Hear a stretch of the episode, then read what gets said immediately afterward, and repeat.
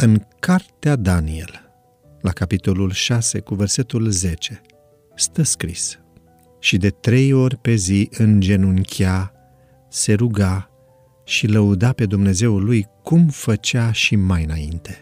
Am fost învățați că separarea este un lucru rău, un flagel periculos de care trebuie să ne ferim. Ne este teamă de singurătate, fugim de ea, nu vrem să fim izolați. Ne dorim să fim incluși, să aparținem, să ne pierdem în mulțime, etc.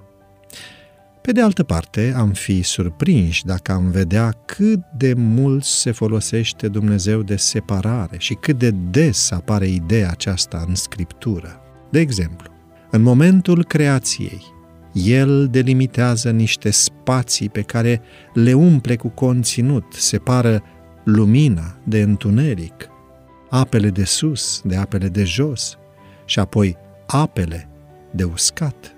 Mai departe, el separă familiile nou formate de familiile lor de proveniență, îl separă pe Avraam de restul familiei lui și separă ziua de sabat de celelalte zile ale săptămânii. În toate aceste lucruri vedem că Dumnezeu este un Dumnezeu al ordinii. Ideea este următoarea.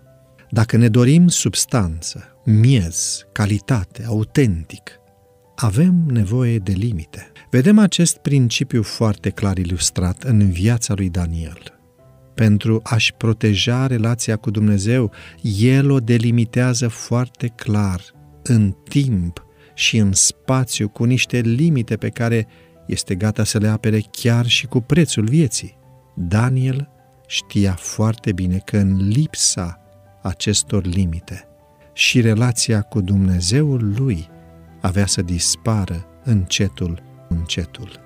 Dacă este un motiv pentru care pe plan personal sau ca familie avem atât de mult de pierdut, este tocmai această lipsă a limitelor. Nu mai știm care este timpul de lucru și care este timpul de odihnă, care este timpul de joacă, timpul de masă și, mai important, timpul de părtășie cu Dumnezeu, atât cel personal cât și cel de familie. La fel cum hainele nu au ce căuta în frigideri și nici ciorba în dulapul de haine, tot așa stresul, grijile și zgomotul lumii de afară nu au ce căuta în familia noastră, cu atât mai puțin în timpul nostru de devoțiune. Vă invit acum să vă luați câteva momente de liniște și să-i cereți lui Dumnezeu putere să ridicați iarăși aceste ziduri care să vă ajute să vă bucurați din plin de timpul cu cei dragi și cu Dumnezeul vostru.